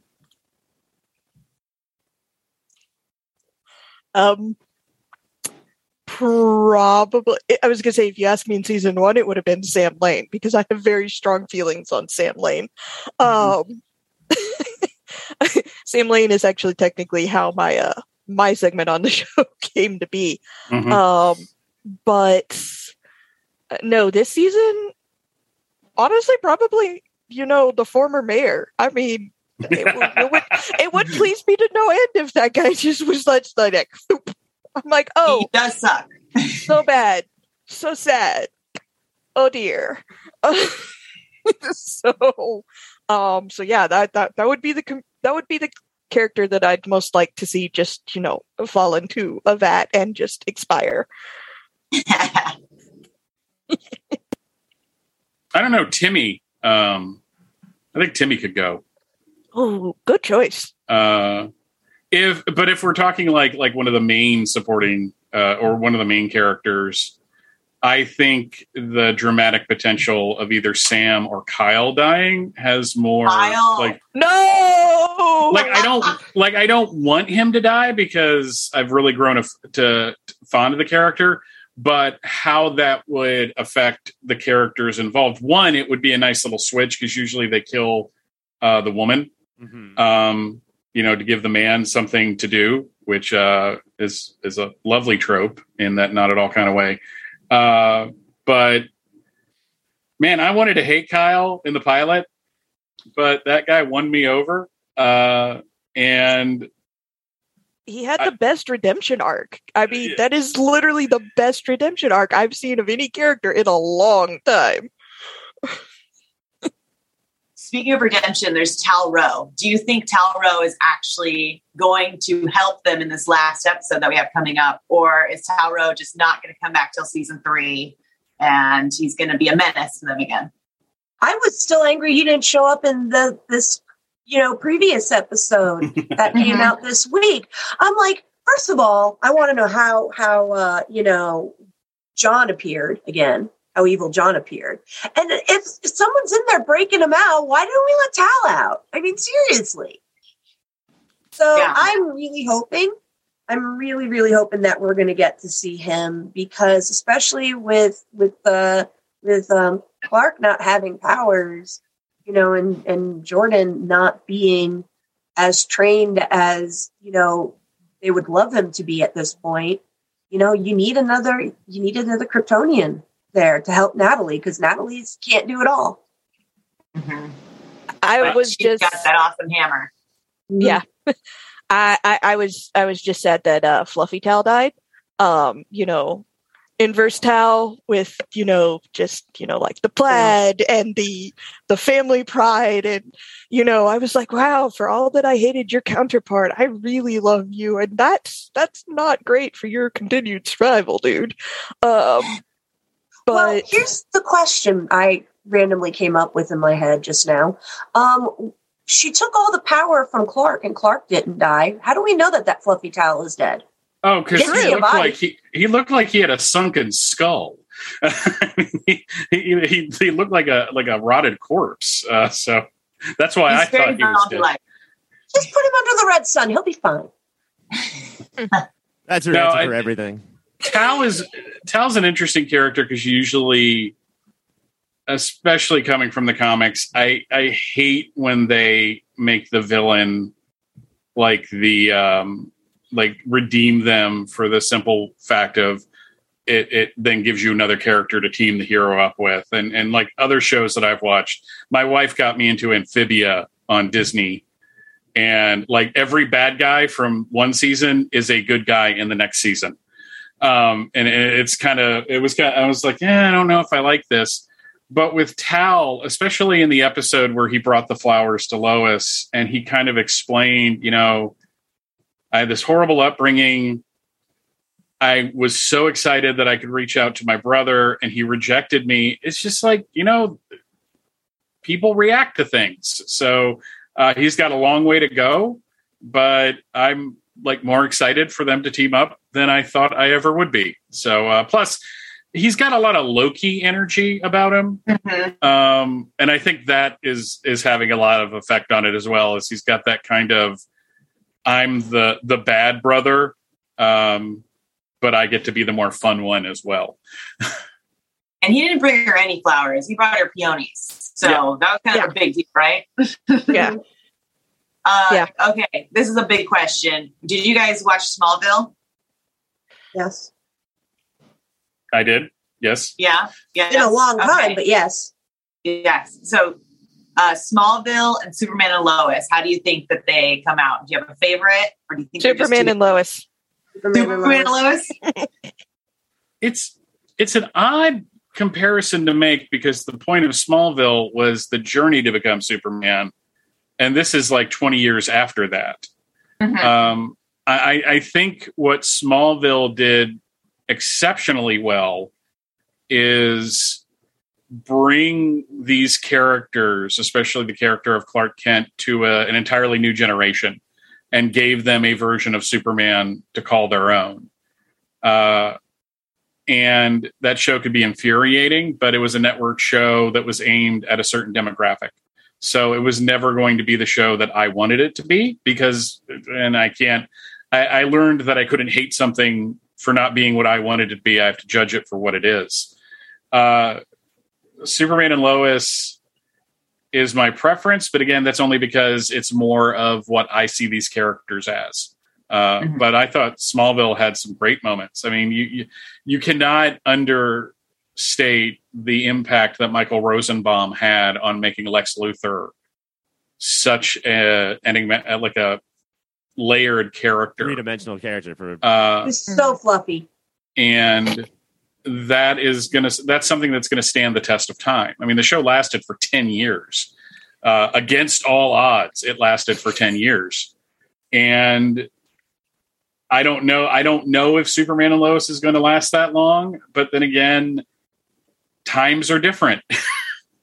Tv is a completely different landscape now so i, I don't i don't think it's going to going to have that kind of run but i would hold up an entire the the first two seasons of Superman and Lois compared to any of the seasons of Smallville, and Superman and Lois wins every time. I don't know if Yeah. this is legal to do, but let me ask my co-host a question in an interview with another podcast. Katelynn, Uh-huh, before uh-huh. before you uh, binged all ten seasons of Superman Lois in like, or uh, I'm sorry, Smallville in like a week, had you Mhm. ever been into Superman before? Uh, I I liked Superman, but I didn't love Clark Kent and Superman until Smallville. So yes, I, I had no bad feelings for him, but he wasn't my favorite. Smallville kind of solidified him as I really like Clark Kent. Yeah, and I think that kind of uh, brings up uh, a good point. It's the you know Tyler Hoechlin can can do Clark Kent just as well as he can do Superman, which is Mhm. not something that you have seen from other live action Superman all that much. Is you know they're either and it's th- the same thing with Batman actors. They're at, they're really good at one side of that coin, but they're not great at the other side.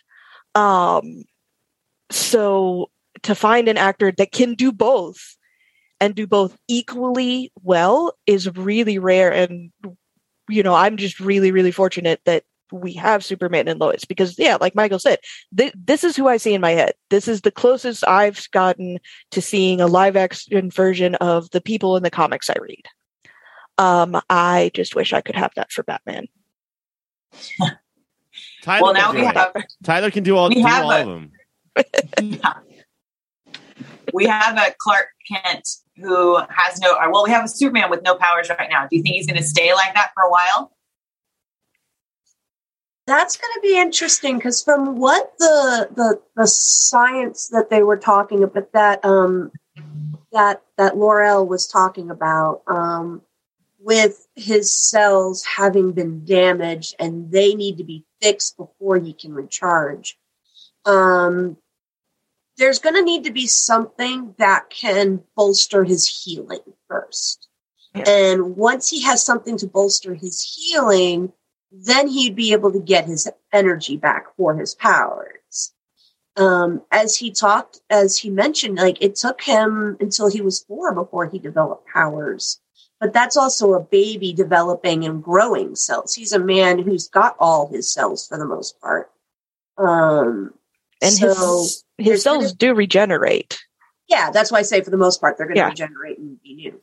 But um, so it's going to depend on how fast that that repair thing is. Um, I'm pretty sure he will get it back because I'm don't think they could hold another a season of Superman and Lois without Superman. Um, just you know, theoretically, um, I have a feeling that it's going to happen in a way we're not expecting. I want to think Tal actually may be part of that. Or maybe in the killing of Allie, will his powers revert back to him? Yeah, the the the whatever science who's he what's it they Yeah. come up with to drain her or stop her from doing it. I mean, when when he came back from the dead in the comics, he didn't have his powers. Um, he had long, flowing black hair and a, and a cool black outfit, uh, but he did not have powers. And it was only through the Eradicator uh, sacrificing himself, uh, basically converting kryptonite to something that supercharged his cells, and he became he became Superman again. I joked um, when we were talking about it on the show, it's just like how long is Superman going to be about without powers? Eh, about halfway through the last episode um, is when he's going to get it back. Um, and I'm going to be really upset if they don't play Daughtry's Waiting for Superman when it happens because it's right there in the title of the episode, and I feel like they're playing with my emotions at this point. I Aiming of it course, just at you, Mike. Yeah. Of course, uh, course, course, I, you know, jokingly, you know, I'm sitting here going, okay, Clark, but if like you need like to regenerate some stuff, go go lie in a tanning bed, get you some of the uh, some of those extra UV rays just straight on you, and you know maybe that'll help accelerate your healing. Why Or is towel- Superman or towel- so tan now? Or it's going to be a callback to when Superman saved Tal. Tal might fly him out of the atmosphere where the solar energy is going to be stronger uh, because it is filtered when it comes into the, the Earth. So out in space, it's like free basing. Yeah, I mean, I'm Cal flying Yeah. into the sun. I, I I am slightly terrified they'll do like something like a a, a one to one sacrifice, so we'll lose Tal-Rho, but all his powers will go into Superman, and so we'll still have Superman. Slightly terrified about that because uh, I mean I really like the actor, and he, he he he's just so great when he comes on screen, and the the the chemistry between him and some of the other cast member, members is just awesome. But uh, I mean I also want to get you know, I want the kids to have the the cool Uncle Tal, you know, thing eventually. You know, especially since Lucy should go to jail for the rest of her natural life. um, so I'm just poisoning a DoD Never officer. Never drink tea in Smallville. Never drink Yeah. any drink that is offered to you by anybody in Smallville because it's going to go badly for you. But if you listen to Laurel between the glitches as the worlds were starting to merge, she did say that there's one thing and that it is going to be excruciatingly painful and that he might die. But she does know of a way. And I Mm, think yeah. that we're going to come back and he might figure that Yeah. out. So we'll have some powers back. I'm kind of Yeah. hoping for some, some Jordan action. Do you guys like Jordan as like a Superboy as he's learning, or do you think it's more of an annoying kind of character? I like him. I mean, the the one great thing that I really love about the show is that the teenagers are teenagers, um, and like they're actually believably teenager. So yeah, I I like that portrayal, and I like that we get to see it from the next generation. Uh, especially because you know there've been ups, there've been downs, you know, and he's not a carbon copy of his dad. You know, so things are going to be different. Things are going to go differently. Um, and I think they've done that really, really well. So I wish his name was Connor. But, you know, I, I, I, I just I, I don't picture like at any point Sarah opening up a coffee shop uh, and living in the apartment above it um, because it's such. It, no, um, Bethany hit it on the head. Uh, usually, teenagers on these shows are treated as an adults because they're the main characters, and there's something like kids like a, there's like an aspirational element of that. I mean, like all the kids on all the teenagers on Smallville were just little adults going to high school, which is not an insult to the show because that was how I mean Dawson's Creek and Buffy the Vampire Slayer were the big shows Yeah, this is all When- Buffy's fault, right? when Small when Smallville came on. So again, you can't dislike something for being what it was designed to be. And here they've got like kids that are kids and they do stupid things and they make mistakes and they cut class and go to the mines and try to get X kryptonite and it just fails completely and then they have to don't be suspicious don't be suspicious with uncle john and and i, I just love that these kids are treated as kids the only thing the only thing i have even close to a complaint is i'm not into sarah having a singing career like taylor swift um, For but a bar singing career? yeah, but that's that that. But again, that's a me thing. So I I, I recognize that, but I'm just like, mm, I don't know about this. I mean, and and yeah, Mike kind of hit it on the head. You know, of course, uh, with uh, I will say uh, one of the reasons I love Superman and Lois over Smallville is that Superman and Lois requires a lot less actively um, suspending my delete my disbelief. Um, there was a lot of stuff in Smallville where I'm like, no, just no. There's no. That's that's that's that's not the way you react. That's not the way you would do that. You know, Too many cars blow up in the first like two seasons. yeah, I, I, God, the the the the the, The tornadoes, man. insur- the insurance adjuster of Smallville. he just has got to have a drinking problem at this time. It's just like, did another truck blow up? did another pick? Oh, good Lord in heaven!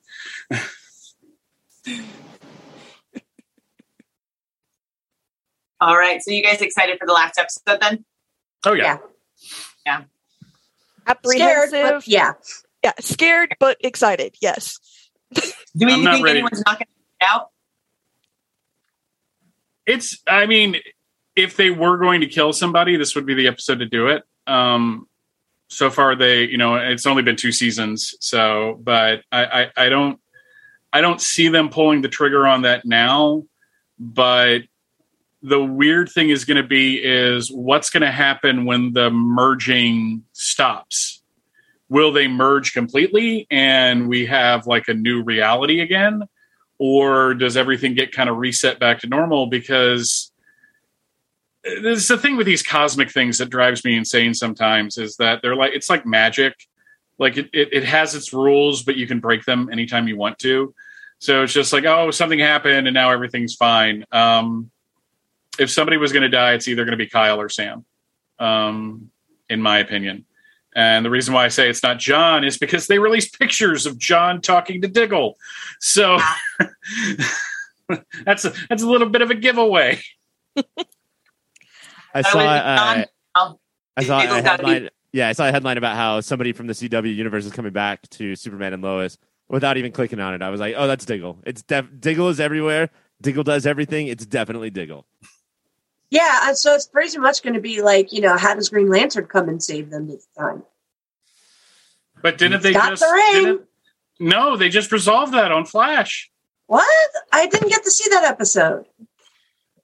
i've said too much Plus, also, are we still wondering if this takes place in a different timeline? I know Diggle coming in is supposed to resolve it, though, because that's one of the things I'm- they're talking, I'm just saying, talking if- about behind the scenes. if you're going to I, I- I realize like there really isn't a reason but if you're going to have somebody reveal their secret identity in their final episode like supergirl um, do you really want her coming around to see her nieces and nephews or her nephews i mean i mean isn't that kind of a giveaway of who clark is so maybe they're keeping away because of that uh, and that's that that's my no prize for it though Yeah, still, this would have been a good situation for Kara to, like, you know, show up. But I've been screaming about that at pretty much nearly every of the times that I, I'm, they, they got to Kara do needs to show up. they got to do what they did with Superman in the first season of Supergirl. We've got to have texts and then a shot of his boots, Mhm. uh, and that's it. So uh, yeah, that that that that's uh, that's how they have to play it at first, and then suddenly she shows up. All right, guys. I don't want to take up any more of your time. I really, really appreciate it. Um, you guys coming on and doing this. This is going out basically immediately because we Okay. want we want to get it up before the season finale. Um, Okay. Can we have one small or big prediction from each of you, starting with Allison, of one thing that's going to happen in this episode? Um, I want to see Sarah and and Jordan get back together now that she knows his secret. Okay, one relationship back together. Bethany, what are we predicting? As in the immortal words of Susan Ivanova, boom. That's a is that a building or a person? Yes. Yes. and our hearts. And Michael, what do you think is going to happen? Uh, Tal-Rho's going to show up at just the right moment to give them the little bit of extra help that they need Uh, and there's going to be another like big party at the end of the episode, There better like be a big party. season. Yeah, that should. It's every the last episode of every season should look like the end of every episode of SNL. Just everybody hugging and waving at the camera and thanking everybody. Uh, Michael, can you tell us about those websites again where we can find your shows besides Uh, iTunes and everything? Um, it, at www.fortressofbaileytude.com. Um, it's been online since 2008.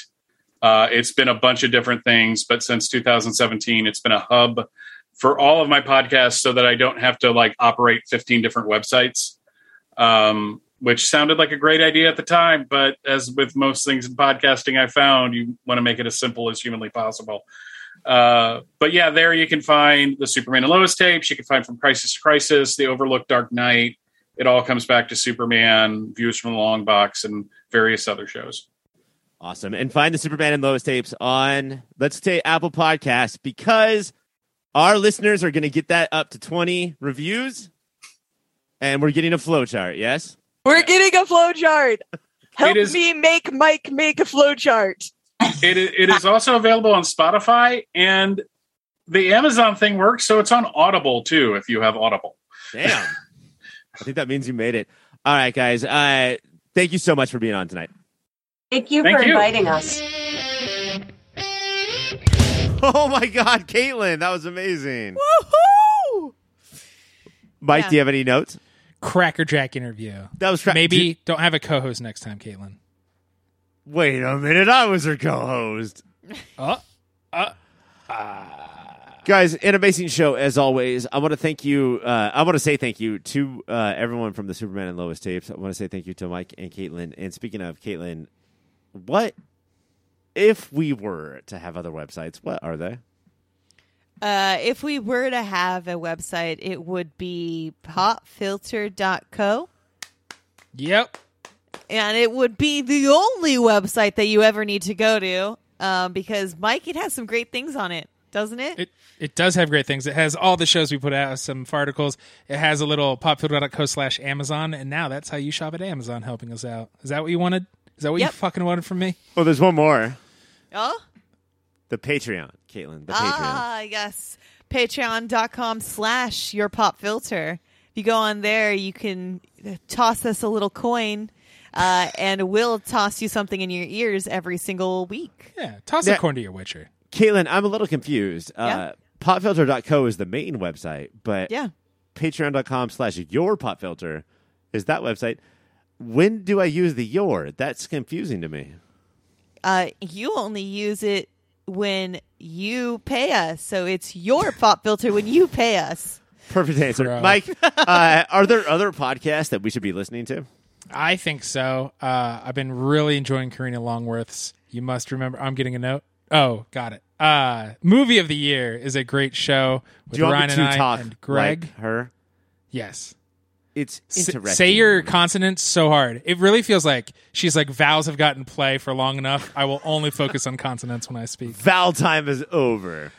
Uh, movie of the year, it's always vowel time. Uh, we're going through 1982 and it's delightful. And then you should also listen to the Unnatural 20s, where three people who are so far from being in their 20s just keep trying to pretend that they're in their 20s. Did I capture that, Katelynn? Perfect. Great. Great. Kate- so good. Ca- Katelynn, there's a lot of places to find us on social media. Mm-hmm. Like what?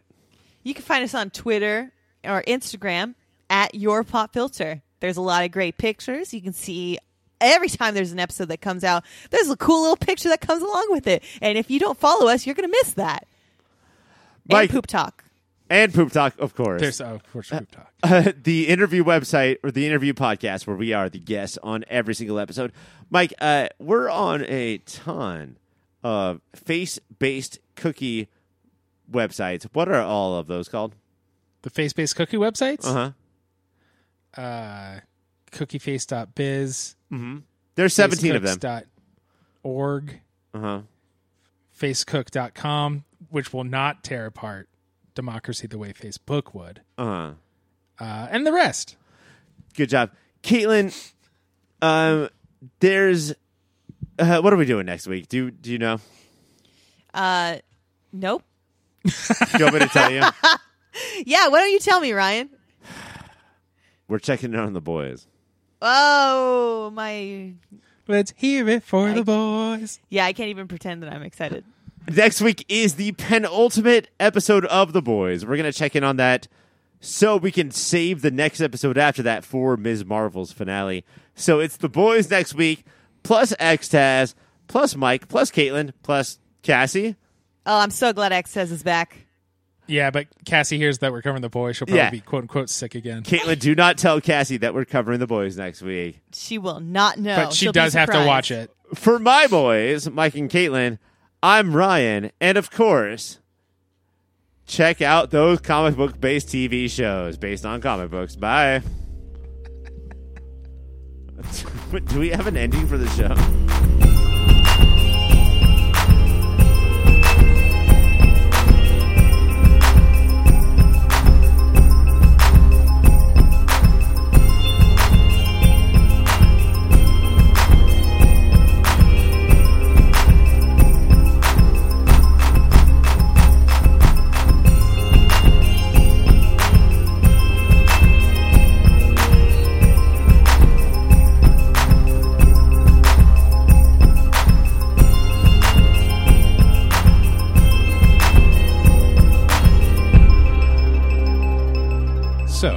Americans overwhelmingly support the right of an individual to make their own decisions about abortion, unfortunately, that right is no longer protected anywhere in the U.S.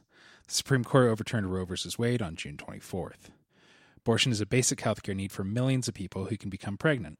Restricting access to comprehensive reproductive care, including abortion, threatens the health and independence of all Americans. Even if you live in a state where abortion rights are upheld, access to safe medical procedures shouldn't be determined by location, and it shouldn't be the privilege of a small few. And we're already seeing certain medical practices be restricted even in those states. You can help by donating to local abortion funds. To find out where to donate for each state, visit donationsforabortion.com. That's the number four, donationsforabortion.com. If you or someone you know needs help, or if you want to get more involved, here are five resources. One, Shout Your Abortion is a campaign to normalize abortion. Two, Don't Ban Equality is a campaign for companies to take a stand against abortion restrictions. 3. Abortion.cafe has information about where to find clinics. 4. PlanCpills.org provides early at home abortion pills that you can keep in your medicine cabinet. And 5. Choice.crd.co. That's choice.crd.co has a collection of these resources and more. You can also find all the links to these resources at podvoices.help and in the show notes. We encourage you to speak up, take care, and spread the word.